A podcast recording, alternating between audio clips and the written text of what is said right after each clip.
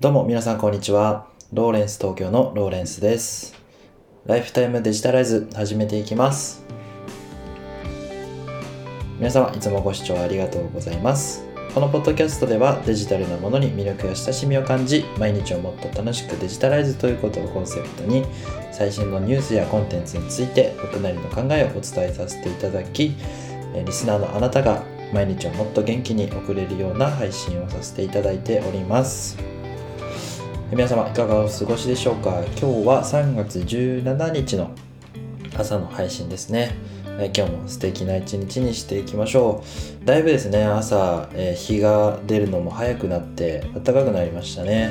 ほんと寒かったのが、えーっと、だいぶ過ぎ去って、まあ目覚めやすくなりましたよね。えーということで、今日はですね、あの中田オリエンタルラジオの中田敦彦さんがあの顔出ししなくなりましたということであの YouTube でね語ってらっしゃってであの Yahoo ニュースにもなってたんでねそれにこの有名人とか、えーまあ、インフルエンサーの方々があの顔出ししなくなった件について少しお話ししたいなというふうに思います。えーまあ、その中田さんが、えー顔出しをしなくなったのはそのプライバシーの問題とかその家族が、まあ、その自分だけじゃなくてね家族にもこう悪い影響が出てしまったりとかっていうのもあったり、まあ、あとはその自分だけでコンテンツをこう発信できるようなプラットフォームができたっていうこと。でそれからあのそもそもコンテンツとして、えー顔を出す必要がないようなコンテンツを発信していると。いうこともあって、えーそのアバターを使って今後はまあ出演していくみたいな方針をまあ発表されてたわけなんですね。でまあイメージとしてはその例えばリベリベラル大学でしたっけ？両学長さんとか僕のあの好きなところで言うとあの転職と副業の掛け算の元さんとかもですねあの全く顔出ししてなくて。で、えーずっとアバターでやってるんですねアイコン。で今日ですねその元さんがその中田さんの、えーニュースについて少しコメントをしてたのが結構こう自分の中で刺さるものがあって、えーまあ元さんはですねこの中田さんのニュース記事を見て、まあ、先取りしてました自分みたいな感じですね。をツイートしててあの今後ですねこういった人も増えるんじゃないかってことでね池早さんとかもですね学さんとかも顔出ししないですみたいなことを表明されてね言ったんですけどその元さんが、えー顔を出す出さないじゃないんですよね。配信の中身があるかないかそれだけだよ。っていうような話をツイートしててあやっぱりそうあのーまあ見た目とかそのビジュアルみたいなものをこうあえて出す必要性みたいなものがあの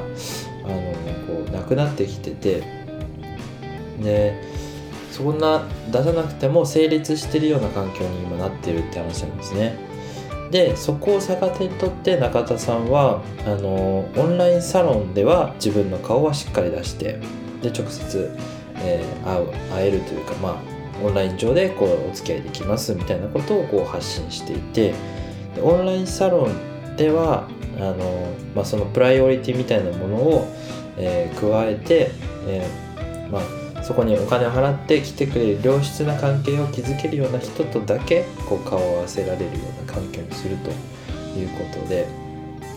うん、とてもこう上手な使い方されてるなというふうなイメージを感じました。まあ、今後もですねこういった感じでインフルエンサーの方々の、えー顔出しはせずにあの情報を発信していくっていうような流れが始まりそうですよね。でチキリンさんがですねあの言ってたことがあってそのまあ内容も伴ってないコンテンツを、えーこう急にバズってしまったことバズってしまうことによってその内容が伴ってないものがこう世に放たれてしまうと、まあ、袋叩きにあってしまうっていうことが、まあ、起こりうるらしいんですよね、まあ、その一発屋みたいな感じでこう出てしまうと、まあ、その時のためにあのきちんと自分のコンテンツに磨きをかけて毎日をこうちゃんと